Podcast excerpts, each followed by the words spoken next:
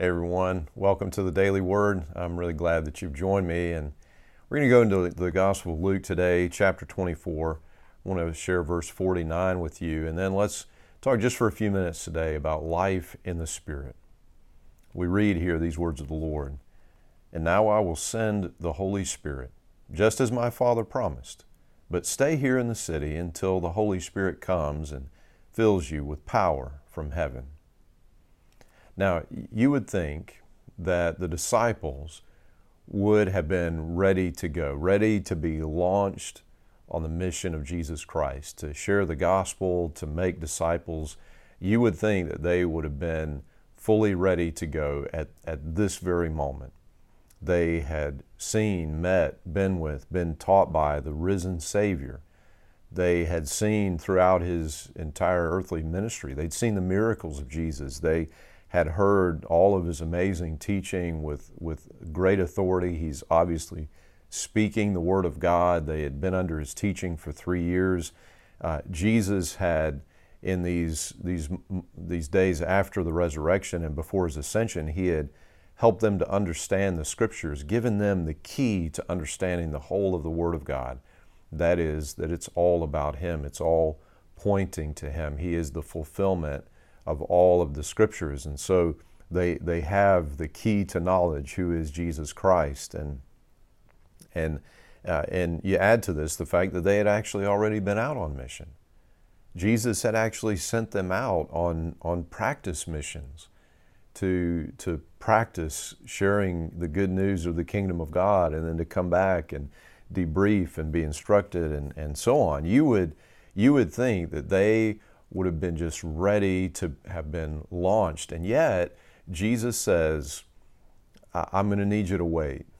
Stay in the city until you receive the Holy Spirit. Until I give you the gift that the Father promised, the gift of the Holy Spirit. You stay and you wait because then you will have power, he says, from heaven. And so, what we understand then is that all of salvation, from beginning to end is the work of God. It's not that Jesus says, okay, I've, I've accomplished salvation on the cross and now I'm turning it over to you. You guys have got this. I'm out. Good luck with it. Let me know how it goes. Uh, not, not at all.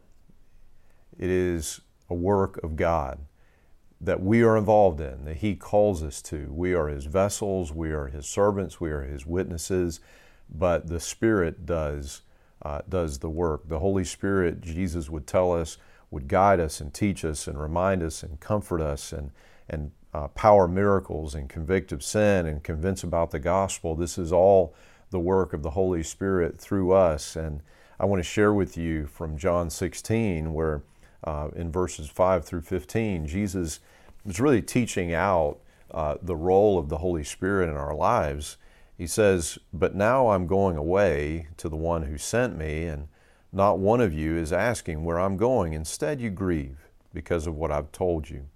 But in fact, it is best for you that I go away, because if I don't, the advocate, now he's speaking of the Holy Spirit, you see, the advocate won't come.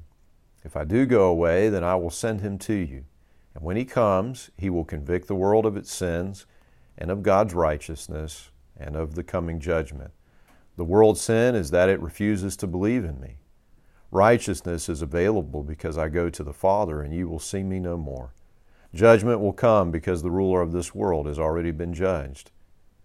There's so much more I want to tell you, but you can't bear it now. When the Spirit of truth comes, He will guide you into all truth.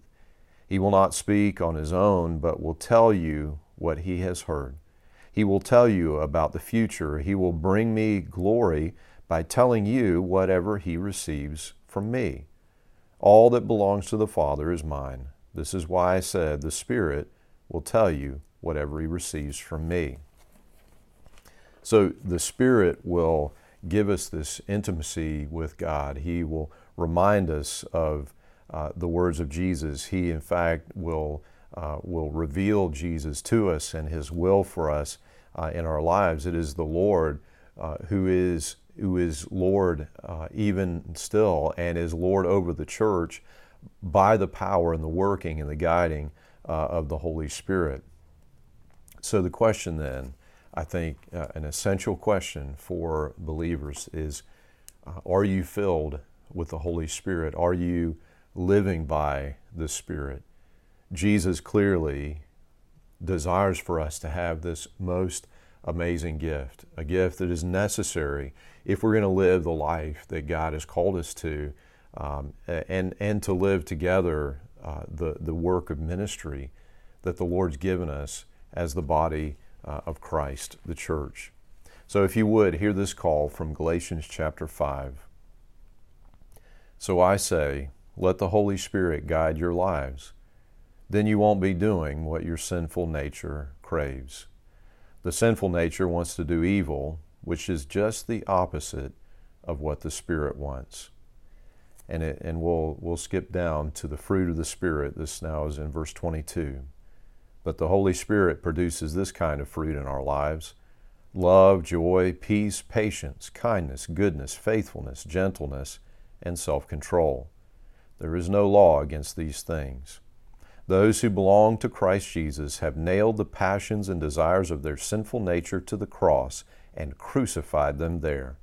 Since we are living by the Spirit, let us follow the Spirit's leading in every part of our lives. Let us not be conceited or provoke one another or be jealous of one another. This is life in the Spirit. So may we all yield to the Spirit, not living for our sinful desires, but living by the Spirit and knowing the very power of heaven in our lives. And may it be so in Jesus' name. Amen. Amen. And friends, until we get a chance to speak again, I pray that God would bless you and that He would keep you.